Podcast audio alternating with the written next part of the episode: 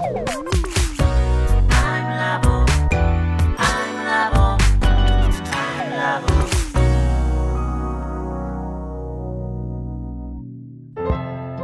田智久のアイムラボアイデンティティ研究所。私は何者なのかそれは人類にとっての永遠のテーマ。15年の歳月をかけ開発された統合された究極の私と出会える技術アイミング。不確実性の時代を生きる次世代リーダーのためにアイデンティティの本質について語り尽くします。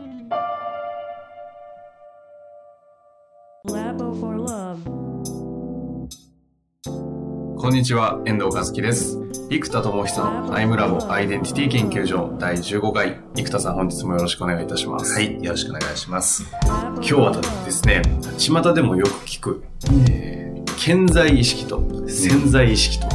いうテーマでやっていきたいと思っているんですが、これをアイデンティティ研究家である生田さんの観点からどうご説明されるのかが楽しみでありがとうございます。はい、あの、嬉しいと言って話したいのは、山々なんですけど、えー、ちょっと若干大変なので、あの、頑張って話しますね。はい。はい。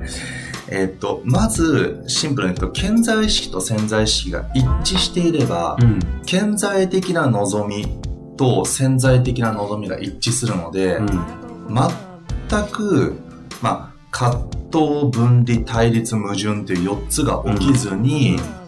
行動が取れてるんです。うん、例えば、えー、いや、僕はあの、英語を喋りたいんですと、うん、顕在的に望んでいる。で、すべきであるとも顕在的に分かっている。いや、だから迷わず1日5時間、5年間ずっと続けてます。うん、で、何かみたいな。はいはい、これが全く潜在意識も顕在意識も葛藤してない状態なんですね。うんうん、なので、思った通りに自分が動いている。っていうのは実は一致している状態です。はあところが私たち人間っていうのはそんななんないですよ、不思議なことに。なぜかというと、するべきだ、したらいい、しないとまずいとすらも思っていることを顕在的に思ってるんです、日常的に。うんうん、決してやりたくないわけじゃない。英語やらないでって言われたら、え、やらないでって言われて困るみたいな。うんうん、や、やってないでしょって。うん、やろうやろう思ってやらないんだったらやんなきゃいいじゃんって。いや、でもほら、グローバル化だし、やった方がいいじゃんって。でも思ってるのとやればいいじゃん。いや、でもできない。そうそうそう。っていうことになるわけですよね。うん、っていうことは実は、潜在意識に対して潜在意識が真逆のエネルギーを持ってるってことなんです。綱引きになっちゃってるんです。一致してれば同じ方向なんで、迷わずやってるんです。思った通りに私たち人間は動く。だから人間が難しいのが、思った通りに自分が動いてくれないってことなんですよ。顕在的にこうしたいと思ったし、すべきだと思ってる。顕在意識は。うん、なのに、簡単に一致しないから潜在意識が真逆なので、うん、やろうやろう思ってるのができないとか、三日坊主なんて書いてあるんですね、うん、絶対やるべきだとやろうと思って始めたのに3日でやめちゃうんですから。うん、ですから、この潜在意識はまず真逆のエネルギーになってるっていうことが、まあ、葛藤、対立、分離、矛盾の、えー、まあ、まとめていくと自己矛盾なんですけど、この自己矛盾が起きてしまう、えー、理由だということですね。はい。それを、この、よく世の中って、っていうか一般的に聞くのって、あの、氷山モデルみたいな言い方をして、3%が健在意識、97%の潜在意識感を使いこなせてないからどう使うかが大事だよみたいな話で終わるじゃないですか。だそれを今は、葛藤対立分離矛盾っていうのが起きてる原因っていうのは、健在と潜在意識っていうのがこう真逆のベクトル向いちゃってるからだよって話をされたわけですよね。はい。うん、ただ、これだけで終わらないはずじゃないですか。うん、ここれをどういうふうに生田さんは捉えてるんですか？えー、っとですね、真逆なんですけれども、えー、っと、ここもですね、ちょっとモデルを全部お話すのは難しいんですが、えっと、一見真逆に見えるんですが、うん、えっと、僕は精神、人間の精神というのは球体であるっていう答えに行き着いたんですね。球体、地球と同じです。でそうすると、北極点で思いっきり綱引きしてるんですよ。潜在意識と潜在意識がこっちだ、あっちだって。あ難しい話ありましたね。はいはい。でも、実はその綱を切ってあげると、ダーッと走って地球の裏側で出会うわけですよ。つまり地球の裏側の同じ一点を目指していた。でも、うん、北極点で見ると、ぶつかってるように見えるんです。真逆なんです。でも南極点から見たら、一直線に両方とも南極点に向かってきてるわけなんです。っち来てんじゃん。そうなんです。うん、なので、実は、えー、っと、統合された一点が必ずある。っていうのが、えー、私の考えになっていったんですね。なので私たちの精神ってのは内なる地球のような状態になっていき、そしてまあ自己超越していくと内なる宇宙みたいになっていくので、うん、実はあのフラクタルなんていう相似系にいろいろなってますよなんて言われてるように、はいはい、現実世界私たちは地球という球体の上に立っていて、その先に宇宙が広がってるんですが、これと全く同じフラクタルな形で私たちの内側も出来上がっているんだということが分かっていき、球体であるというモデルを置いたときに、じゃあ潜在意識と潜在意識が真逆でぶつかってるんであれば、えー、そこをどうこうしようとするから大変、もしくは潜在意識を勝たせてあげる。うん。うん、勉強したいから、潜在意識を無理やり抑え込んで、やるぞってやって自立とか克服ですよね、うんうん、えー、こういう手段でやることももちろん大事なんですよ。うん、大事なんですけれども、そうすると、マイナスの方に逆方向に行ってる潜在意識を足かせのように思いっきり引きずって、思いっきり引きずりながら、潜在意識君はですね、どんどん筋肉を身につけて進むことになるんです。なるほど。で、これは修行としてとても重要なので、うん、えっ、と、間違っちゃいけないのは統合すればいいって話じゃないです。この葛藤分離対立矛盾をしっかり向き合いながら克服していくというプロセスせずに、うん、統合だけやっちゃうと緩くなっちゃうんですね。小さくまとまるみたいな。とか、あと筋力がつかないんです。ちゃんと潜在意識を潜在意識に従わせるような筋力ですね。うん、綱引きだったら絶対勝つみたいな、で、そのぐらい自立心を持つこともとても重要です。で、その上で、えー、っと、統合っていうのを、えーしっかりやっていくと、潜在意識と潜在意識のエネルギーが一本の線になるじゃないですか。南極点に向かう。はい、そして南極点から先は、同じ線が一つになるので、シューッと、まあ、地球から雲の上まで、こう、はしごが、うん、こうそういうイメージなんですようなイメージなんですね。で、そのはしごの位置、まあ、これをバベルの塔みたいな感じで、おそらく塔として置いたのが昔の人たちなんだろうなと思っていて、うん、その雲の上に突き抜けていく塔があるんですよ。でそこに向かって、東ルートか西ルートかで喧嘩してるのが、潜在意識と潜在意識だというふうに思っています。ああ、じゃあ結局は、塔の上に登って、最終的には行くんだけど、行き方の問題ですか。そうです。で、この塔の入り口の扉が統合の扉、統合点っていうことですね。うん、はい。そうなってくるとですよ、これもここの中でですね、解決をしようという話はできないと思うんですけど、うん、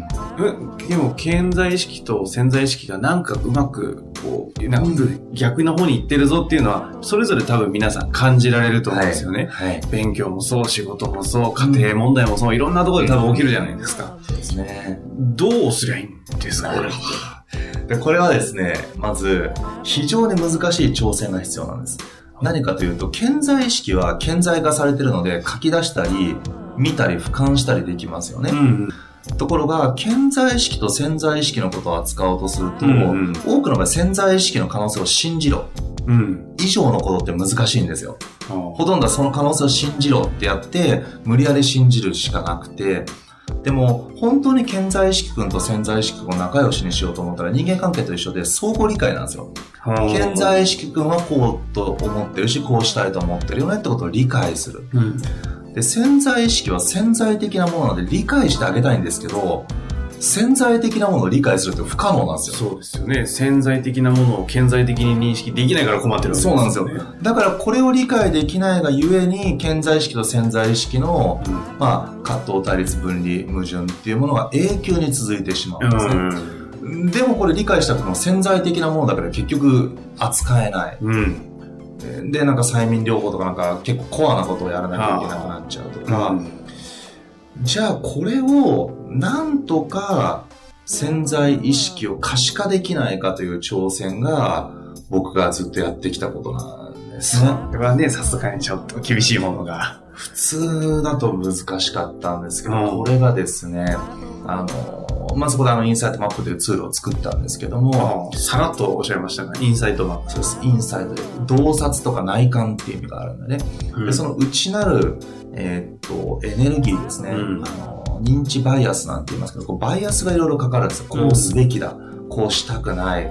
えー、こうするとこんなになっちゃうから嫌だとかっていう、内側にいろんなベクトル、バイアスがですね、うん、何本も何本もあるんです、私たちの中には。で、これがものすごい数があるので、うん、あの、綱が絡み合った多重カット、多重綱引き状態なんです。うん、なので、四方八方から絡まった綱を思いっきり引っ張るもんだから、どんどん結ばれていく。その通りなんです。ほんで、この複雑な葛藤がより強固になっちゃって、がんじがらめになっちゃって、本当は八方に行ってる内なる自分が8個あったら、八方は南極点に一直線なんです。本来はね。本来は。うん、でもここで綱引きが八方にがんじがらめになってしまったことで、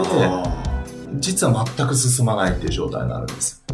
どうすればいいんですかね、これはね。で、これをですね、はい、えっと、可視化していくためには、すごくシンプルなんですけど、陰と陽を、ただ、陰の陰の陰の陰とか、陽の陽の陰の陽とか、うん、えっと、ちょっとシナリオシンキングなんていう言葉を知ってる方はですね、うん、4コマ漫画、4コマ漫画を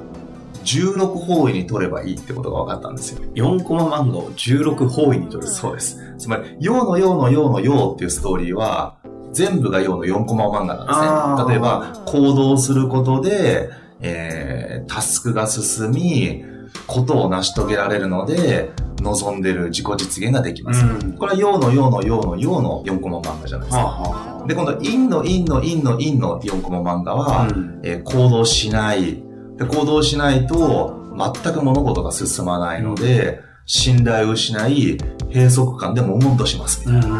で、これが陰の陰の陰の陰の4コマ漫画なんですよね。うんうんでもそう取っていくと、陽の陰の陽の陽もあれば、陰の陰の陽の陽もあれば、うん、陰の陰の陽の陰もあり得る。っていうのを全部マッピングしようと思うと、16法位ああ、なるほど。ですよ。はあ、はあ、はい。なんで、トータルで民主になるわけです、ね。そうです。2×2×2×2 なんで、これで16なるので、これを16方位に全部えー、マッピングをしていくと、うん、実は顕在的な恐れと、まあ、顕在的な恐れと望みがマッピングされて、顕在的な場所でも実は葛藤が起きているので、それがまずわかります。そして、潜在的な望みと恐れもここに可視化できるんですよ。うんそうすると今までわからなかったなぜやろうやろう思ってやらなかったのかっていうことに対して明快な答えがここで見れる。なるほど、だからかっていう潜在的なものが可視化されるので、分かっちゃうんです。だから、レントゲンみたいな感じですね。内なるレントゲンみたいな形で、内的なバイアスをそれで可視化できるようになるので、レントゲンもあれで内側の見えない場所を可視化できるので、医療という対処ができるわけですよね。同じように潜在意識の場所も可視化できることで、あ、じゃあこう扱えばいいじゃん、じゃあこうすればいいじゃんってことが対処できるようになっていくと。うん、これがあのインサイトマップというツールですね。はい。それはもう、もう本当その言葉の通りインサイトマップっていうのは潜在意識、現在意識のレントゲンみたいな形で、そうです。自分の中のそれぞれのストーリー、4コマ漫画を16通り作っていくと、そうです。自分の葛藤分離、対立矛盾みたいなものが、ああ、これだったのか、みたいな感じになる。それで統合されます。統合もされちゃうんです。そうです。ただし、えっと、ここもですね、いきなり全部話すと大変なんですけど、うん、4層のマップでは4層目が地球の球体であるって私言ってますよね、内なる世界が。で球体とすると4層目が、えっと、赤道に当たるわけなんですよ。ああ。なので、えっと、半球なそうですね。半球なんです。うん、なので、えっと、ここでできる統合は、対策行動レベルです。対策行動レベルは統合的なソリューションや、統合的な解決策、統合的な行動、じゃあどうすればいいかっていうのはわかるんです。ですが、さらにもっと深い精神的な陰と陽の統合や、アイデンティティレベルの統合ってなってくると、うん、今度球体の裏側、うん、つまり北極点で葛藤していたら南極点のところに真の目的が隠れてるわけなので、ここを明確にする必要があるので、これ最終的に広げると何、何通りですか？えっ、ー、と、これはですね、地球なので、4層目から5層目は2つで1つに減っていきます。あ、つまり赤道が一番広いじゃないですか。なので、広がって面だと広がり続けるので、えー、なるほど。大変なんですが、赤道に置くと、えー、そこから2つを1つっていう風にしていくので、うん、えー、16マスが8マス、8マスから4マス、4マスから2マスっていう風に減っていきますね。なんかイメージ的にはなんとなく、あの、勝手に地球を浮かべて、南極、北極点からスタートして、赤道を来て、もう一回収束してきたんで、なんかイメージ図になってるような、なるほどね。っていうのを、言葉に、なんかここの言葉だけで聞くと、うわーってなるんですけど、うん、そういう、なんかマップがあるんですよね。そうです。それを使い方はちょっとわかりませんが、やると、究極的に言うと、アイデンティティとかの葛藤も統合できる。その通りです。で、えー、っと、これもですね、あの、ワークをせずに言葉だけでいくとですね、難しい表現になるんですけど、うん、えー、っと、人間の精神は突き詰めていくと、中庸と統合は2つで1つなんですね。ほう。なので、月と太陽みたいな関係があるんです。なので、統合だけとか中庸だけというのは、成し得ないということがだんだん分かっていったんですよ。うん。どういうことですか？例えばどういうことかというと、陰と陽の事故を統合した時に、統合された事故が絶対性を持つわけなんですね。うんうん、そうすると、絶対こうありたいと思って執着が働いた瞬間に、統合的なあり方じゃなくなっちゃうんですよ。分離的になってっちゃうわけですね。で、統合された自分でいたいのに現実は違う。ってなると、私と現実の中に分離が発生して矛盾なんですよ。うんうん、こういう自分でいたいのに、現実全然そうじゃないじゃん。ってなるので、実は、えー、ここでまた中庸っていう考え方が必要になるんですね。うん、つまり、統合された私であるのも陰と陽があるし、そうじゃない自分でいることも陰と陽があるよねっていうふうにまず思っていくと、統合していなければいけないわけじゃないんです。うん、その統合への執着がなくなるので、ね、統合でも分離でも選択できるようになっていく。うん、そう中庸っていうのは陰陽にバイアスをかけずに、どちらもありだよねという感覚がまず中庸の第一段階で、うんうん、どちらでもありだよね、そしてどちらでも自分はいけるという感覚が二つがセットで実は中庸という感覚なんですね。なんで、手放してどっちでもいいよねという、この全部を、出来事を受容する感覚と、どちらであろうとも、私は私の道を歩み抜けることができるんだという、まあ自信や覚悟のような感覚。この需要と覚悟が一致してる感覚が真の中庸という感覚ですので、はあ、一般的なこうふわふわっと出来事全部自分のために起きてるんだよねって需要で終わっちゃうのでこのどこでも行けるっていう感覚とセットになって中庸です、でこの感覚ができてくると統合的な私であってもいいし時に分離的な私であってもどちらにも陰陽があるし、そしてどちらだとしても私は私の望む道を歩み、私は私として生きているんです。っていう感覚になるので、統合と中庸が一致するから両方ができるわけなんですね。その時に、じゃあ、どっちもいいよねってなった中で、でも選ばなきゃいけないみたいな時にはどういうふうにこう、あ選択をしてるんです。これはですね、この統合的な事故と、えっ、ー、と、どっちでもいいよねと思ってるところに対して選択をした方がいいよねってことなんですよね。うん、で、この葛藤がまた起きてくるので、うん、これをまた、インサイトマップとかを使って、そこでも使えるそうなんです。つまりもう、これ4つなんですね。自己矛盾を4ついくと、まあ、シンプルに言うと、矛盾、葛藤、分離、対立。この4つを見つけたら、すべてインサイトマップの統合の入り口に立つことができるので、そしたらまた統合をもう一回していくと。でも統合されたことは、いや、現実問題難しいよねとか、うん、やってみたけどやっぱりうまくいかないよね。結局、精神的な理想論だったんだねってなると、また分離が起きるので、はい、またインサイトマップ。はあ。じゃあもう常に何か、さっきの矛盾、葛藤、対立、分離、ちょっと順番はあるなと思うんですけど、はいそこに来たら、インサートマップに立ち返ると、またそこで開くわ。開く、開くっていう表現よりも、統合されるんですそうです。なので、その自己矛盾から始まり、統合されると自己統合が起きていくと、自己一致になるんですね。うん、で、この一致された自己を自己実現していくと、すごい成果が出るんですよ。うん、ところが自己矛盾をはらんだまま、葛藤を抱えたまま無理やり頑張るとなかなか成果が出ない。で、なので、この実現してる中でまたいろんな矛盾葛藤が発生するんですよ、必ず。うん、そうすると、また自己矛盾になってくるので、自己矛盾が起きたら自己統合し、自己一致させて自己実現する。で、自己実現をしていく過程で、また自己矛盾が発生するのでっていう、この矛盾統合一致実現っていうのをぐるぐるぐるぐるサイクルで回していくんですね。はあ、なるほど。はい。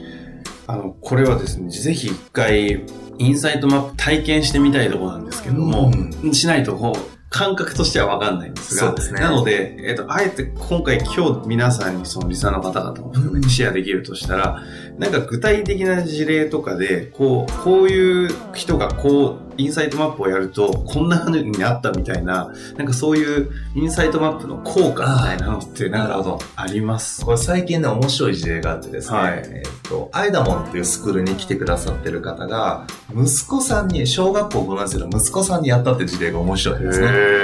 えっ、と、息子さんがですね、えっ、と、なんか塾の合宿に行くか行かないかずっと悩んでた。で、答えがずっと出ないっていうところに、はいはい、じゃあ合宿に行くことのいいことって何だろう合宿に行くことの悪いことって何だろう。で、そして合宿に行かないことのいいこと、合宿に行かないことの悪いことって何だろうっていうのをですね、で、2層目できるじゃないですか。うんうん、で、合宿に行くことのいいことのいいことと、合宿に行くことのいいことの悪いことって何だろうって形で3層目に入り、うんうん、で、また4層目ってやった時に、最後ですね、あの、そのお父さんから聞いたんですけどね、もう自分でずっと行くの行かないのって悩んでたのに、そのインサイトマップ3、40分でやったら、うん、お父さん行く？って、もう気持ちよく決めて合宿楽しんできました？って言ってましたね。ほう。まあそこ何が起きたかわかんないですけど、彼、てかそその子何？合宿行くってことは高校受験あの、小学構。中学受験のための。だと思いますね。ぐらいでも、使いこなせるんですか、そうです。これは僕も想定してなかったんですけど、どうもそう、みたいです。だから、僕も全く想定してなかったので、でも、意外と今オファーがあるのが、塾で使いたいって話のオファーが結構あるんですね。子供たちも勉強はしたくないんだけど、すべきだと思ってるんですよ。うんだから、やめろって言われると、いやいや、そういうわけにいかないっていうの本人も分かってるんだけど、でもやりたくないから結局宿題出してもやってこないと。うん、でも全くやる気がないわけじゃないんですよと。うん、じゃあその葛藤ってなんとかなるんですかね？って相談結構多くてですね。あじゃあもしかしたらそれちょっとインサイトモップでいけるかもしれませんね、なんていうので、最近盛り上がってるんで、もしかするとどっかで実験的にやってみるかもわかんないです。実際に、あの、例えばエグゼクティブコーチとかもされ、昔されてたじゃん。うん、今でこそ多分ほとんどもう開発の方に集中されてるんでしょうけど、はい、このインサイトマップとかを経営者とかが使って、うん、こう、効果が出たというか、あ抜けたみたいな、ますね、分かりやすいのって何かあったりするんですか？えー、っとですね、まあ、人によるんですけど、やっぱり経営者がすごく極論難しいところが、えー、っと、人の主体性を引き出したいっていうところと、実は無意識で依存を作ってマネージメントしたいっていう、この二つがですね、その無意識でものすごい、あの、葛藤するんですね。そりゃそうですよね。はい、で、つまり極論すると経済的に完全に自立できるようになったら、うちの会社辞めちゃうわけですよ、優秀な人が。ってことは、ある程度経済的に依存しておいてもらった方が、あの、いいんですよね。うん、でももっと主体的に頑張ってくれないと成果出ないよね、と。で、この成果が出すぎてしまうと、独立できちゃうっていうところの、マネージメントの難しさっていうのが発生するわけで、まあ、これは今度優秀な社員に対してです。で、今度は、えっと、優秀じゃない方に対しては、えっと、相手自身はまだ依存的な状態から主体性に入れないので、うん、もっと主体性を持てという教育をしたいんですけども、でも依存してくれてるから戦略の説明なしに、いや、こうだからやろうねって言ったら分かりましたってやってくれるので、実はマネジメントコストがめちゃくちゃ下がってるわけなんですよ。だからこういう、えっと、依存によるマネージメントなのか、えー、主体性を引き出すことによるその人の可能性の開花なのかみたいなもののジレンマがすごく大きい。ので、じゃあこれって本当にどうしたら統合できるんだろうっていうことを、えっと、やっていただいて、結局はそこからですね、組織の文化を面白いのを作ろうってことになって、うん、ちょっとその時どういう文化で最後落としたのか忘れちゃったんですけど、えー、でもその経営者の方はそれでもう、あ、これだってなって、あ統合されたところから出てきた文化を作って、今まあその会社はむちゃくちゃ伸びてるので、うん、もしかするとその時のが、あの、プラスの影響になったのかもなと思いますね。今の話だけを頭で聞いて解決出そうとすると、もう依存に振ったマネジメントか、もうその独立を OK にするようなガンガン自立させるようなマネジメントかどっちか選ばなきゃいけないみたいになっちゃいがちですけど、そうはい、そうではなく、そこを統合した結果何かを見ていくみたいなことになるんですか、うん、そうです。一般的なある特定の素晴らしい信念だとしても、全肯定ではうまくいかないんですよ。うん、ある特定のダメなことも全否定ではうまくいかないですね。うん、ある価値観って、じゃあ、依存は絶対ダメだ主体性しかないとか、いやーでも依存マネジメントかなとか、うんどっちかを二元論で選ぼうとしてしまうことによる弊害が大きいんです。うん、じゃあ二元論じゃなくて統合しようと思うと難易度がむちゃくちゃ上がってしまって、うん、統合点を見出すのにむちゃくちゃ時間がかかって進まないのでビジネスの現場では使えないってことが起きるのでじゃあこの二元論の全否定全肯定ではなく統合っていう場所をスピーディーに確実に引き起こすっていうのが、まあ、まさにインサイトマップというツールでやっていくことになるので、それを経営者の方やっていただくとセルフでもできるんですよね。うん、なんで自分でやって見出していくなんてもできます。今の現時点ですと、それやろうとすると、アイダモンな学校で教えてそうですね、学校の中でだけ今は教えてますね。だからインサイトマップだけだと、陰陽の俯瞰中央化っていうのはいけるんですけど、俯瞰だけだとふわふわしてしまって、うん、陰陽どっちもあるよね、どっちでもいけるよねっていう感覚から、何者としてどこへ向かうのかのエネルギーがないと、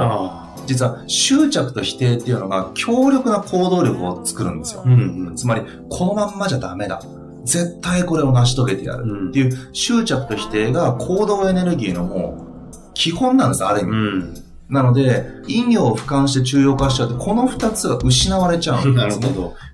ど。そうそうすると、もっと深いエネルギーにアクセスできていないと、俯瞰中央化だけだと、よ捨て日認めてみたいな。とか、何をしていいかわからなくなるので、えっと、この中央からアイデンティティの統合ですね。ここまでを持っていくと中央統合で、さらにもう一回中央になっていくと統合された自分を中央に見れていくっていう、うんこれがこう連鎖していく形で提供してこそ、あの、